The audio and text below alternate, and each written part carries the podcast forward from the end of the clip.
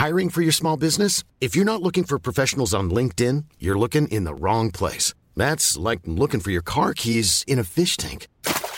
LinkedIn helps you hire professionals you can't find anywhere else, even those who aren't actively searching for a new job but might be open to the perfect role. In a given month, over 70% of LinkedIn users don't even visit other leading job sites. So start looking in the right place. With LinkedIn, you can hire professionals like a professional. Post your free job on linkedin.com slash people today. Eu sou Mário Persona e essas são as respostas que eu dei aos que me perguntaram sobre a Bíblia. A dúvida hoje é se nós deveríamos ou não celebrar dias santos, dias santificados ou algo assim. É, quando eu publiquei numa rede social um texto de John Nelson Darby, esclarecendo que é uma injúria, abre aspas, o que ele escreveu, é uma injúria chamar a Cristo de rei da igreja, fecha aspas como faz o presbiterianismo e outras instituições religiosas, um presbiteriano correu defender a sua denominação. Para ele, parecia não fazer diferença se a frase tinha ou não fundamento bíblico, pois se a tradição da sua denominação ensinava assim, ninguém deveria contestar. O correto seria ele ter imitado os varões de Bereia, que eram mais nobres que os de Tessalônica, pois receberam a palavra com toda avidez, examinando as Escrituras todos os dias para ver se as coisas eram de fato assim. Isso está em Atos 17, 11. Quando numa outra postagem eu me queixei do barulho dos rojões, sem falar de religião, e achando, até achava que fosse alguma carreata de concessionárias uh, de veículos, que costuma acontecer na minha cidade, quando estão anunciando promoções, Bom, eu recebi uma resposta irada de uma católica que julgou erroneamente que eu estaria criticando o dia de Santa Rita de Cássia. Aí, preocupado com essa ofensa não intencional que eu poderia ter praticado, eu fui conferir e daí eu descobri que já tinha se passado uma semana desde o tal Dia Santo, ou Dia da Santa, como ela, como ela disse. Mas, mesmo que fosse o dia de Santa Rita de Cássia, como é que eu iria saber? Hum? Eu, eu levo a sério a demonstração da palavra de Deus, para nós não guardarmos dias e meses e anos, que está em Gálatas 4, versículo 10. Reações como estas de pessoas religiosas não são novidade. Infelizmente, muitos cristãos defendem com unhas e dentes as instituições religiosas e seus costumes e tradições, sem perceberem que foi exatamente essa a atitude dos judeus que condenaram o Senhor Jesus. Assim que, assim que Jesus nasceu, alarmou-se o rei Herodes e com ele toda Jerusalém, pois se ele fosse realmente o rei dos judeus, aquilo iria mexer com as suas instituições. O rei consultou os sacerdotes e escribas para ver se haveria algum rei de Israel que nasceria em Belém, e eles mostraram a resposta na profecia de Miqueias, que diz assim: E tu, Belém, terra de Judá, não és de modo algum a menor entre as principais de Judá, porque de ti sairá o guia que há de apacetar a meu povo Israel. Isso está em Mateus 2,6. Um, uma pessoa atenta vai perceber que até mesmo os escribas e sacerdotes usaram as escrituras de forma malandra. É, eles omitiram a parte da profecia que mostra que seria inútil se opor àquele que fosse nascido em Belém para ser o rei. Porque ele não era ninguém menos do que o próprio Filho eterno de Deus vindo em carne. A continuação do texto de lá em Miqueias, no original, declara uh, o seguinte: e cujas origens são desde os tempos antigos, desde os dias da eternidade. Miqueias 5, versículo 2. Que a guarda de dias, especialmente para honrar homens, não tem fundamento na doutrina dos apóstolos, é fácil perceber isso. Quando o centurião Cornélio prostrou-se aos pés de Pedro, foi por, por, por Pedro repreendido. Ele disse: Levanta-te, que eu também sou homem. Isso está em Atos 10, 26. O apóstolo João, impressionado pela presença de um anjo, fez o mesmo. Ele se, se prostrou na frente do anjo e igualmente recebeu uma bronca.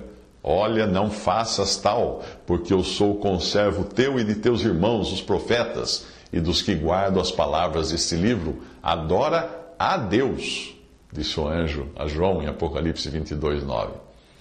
Alguns cristãos veneram pessoas como Pedro, Paulo, João, Maria, Tiago e tantos outros personagens bíblicos por ignorância ou tradição. Mas estes personagens nunca teriam aceitado adoração, louvor ou exaltação feita por outros cristãos. De jeito nenhum. Certamente eles não iriam querer uh, morrer comidos por vermes por aceitarem a veneração feita por homens. É, foi isso que aconteceu quando, abre aspas, em dia designado Herodes, vestido de trajo real, assentado no trono, dirigiu-lhes a palavra e o povo clamava: É a voz de um Deus e não de homem.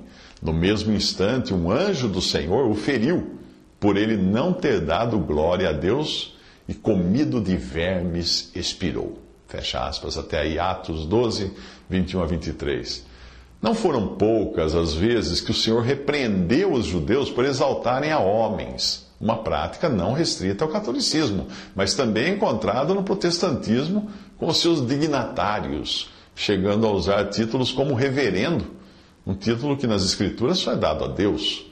E usando também nomes de pessoas para suas igrejas, como luterana uh, e coisa assim. Uh, Quanto ao uso de fogos de artifício nas comemorações religiosas, o catolicismo emprestou isso, sabe de quem? Esse costume, da Bíblia não é, claro, né? porque nem tinha pólvora no tempo bíblico. Emprestou isso dos, dos pagãos chineses, porque esses, a partir do século XII, passaram a utilizar fogos de, sacrifício, fogos de artifício, para espantar os maus espíritos. É. No meu caso, os rojões só servem para espantar o meu bom humor. Uh, não só meu, mas os cachorros da vizinhança também. Assim como fizeram os judeus dos, dos tempos de Jesus, infelizmente muitos cristãos hoje estão mais comprometidos e preocupados com as suas instituições e costumes e superstições do que com a verdade das Escrituras. Por isso, eles simplesmente contra-atacam qualquer um que coloque em risco essas instituições e tradições que foram criadas por homens as quais acabarão se unindo no final na forma da grande meretriz, ávida por montar a besta da autoridade civil após o arrebatamento da igreja. Mas essa grande meretriz vai ser de, vergonhosamente desmontada e devorada pela mesma besta um pouco antes de Cristo voltar para reinar. Você lê isso em Apocalipse capítulos 17 e 18, e essa grande meretriz é a cristandade apóstata que vai sobrar aqui no mundo depois que os verdadeiros salvos forem tirados daqui. Sabendo que essas coisas vão terminar assim, o cristão jamais deveria estar compromissado com nomes de instituições religiosas, sejam elas grandes ou pequenas, ou com os costumes criados pelos homens. A sua ocupação deveria ser somente com o nome do Senhor e a sua palavra, ainda que isso seja visto como algo pequeno e desprezível aos olhos do mundo. E realmente é. É claro que aos olhos do mundo, o Senhor e a sua palavra são coisas desprezíveis, os cristãos também. Mas o que o Senhor pensa é o que importa. Ele escreveu a respeito da, de Filadélfia: Conheço as tuas obras, eis que tenho posto diante de ti uma porta aberta a qual ninguém pode fechar. Que tens pouca força, entretanto guardaste a minha palavra e não negaste o meu nome. Apocalipse 3, 8. Porque o que entre os homens é elevado, perante Deus é abominação. Lucas 16, 15. Depois que eu, depois que eu publiquei isso que eu estou gravando aqui, uh, primeiro em forma de texto, uh, eu recebi duas reações diferentes. Uma de um católico irado, mais uma vez irado, eh, tentando explicar que não adora os santos, mas ele simplesmente respeita e etc e tal. Mas não falou nada dos fogos de artifício copiados dos chineses para espantar os maus espíritos, o que é muito mais forte no México do que aqui, na, na, no catolicismo mexicano, do que no catolicismo brasileiro. Quem visita o México e vê as festas mexicanas, uh, que são festas de santos, né, por, chamadas assim, uh, fica abismado de ver quanto daquilo está ligado à feitiçaria e ocultismo.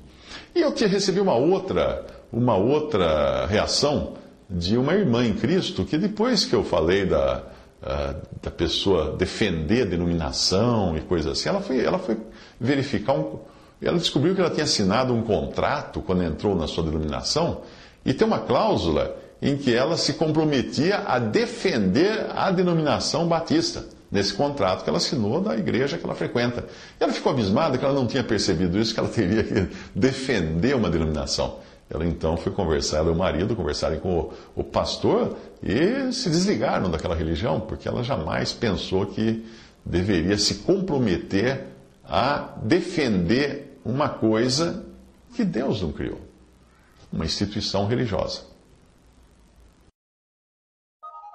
Visite respondi.com.br.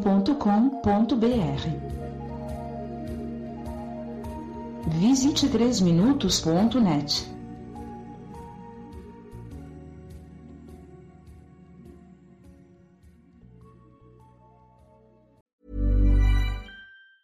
Even when we're on a budget, we still deserve nice things. Quince is a place to scoop up stunning high-end goods for 50 to 80% less than similar brands. They have buttery soft cashmere sweaters starting at $50, luxurious Italian leather bags, and so much more. Plus, Quince only works with factories that use safe, ethical, and responsible manufacturing. Get the high-end goods you'll love without the high price tag with Quince.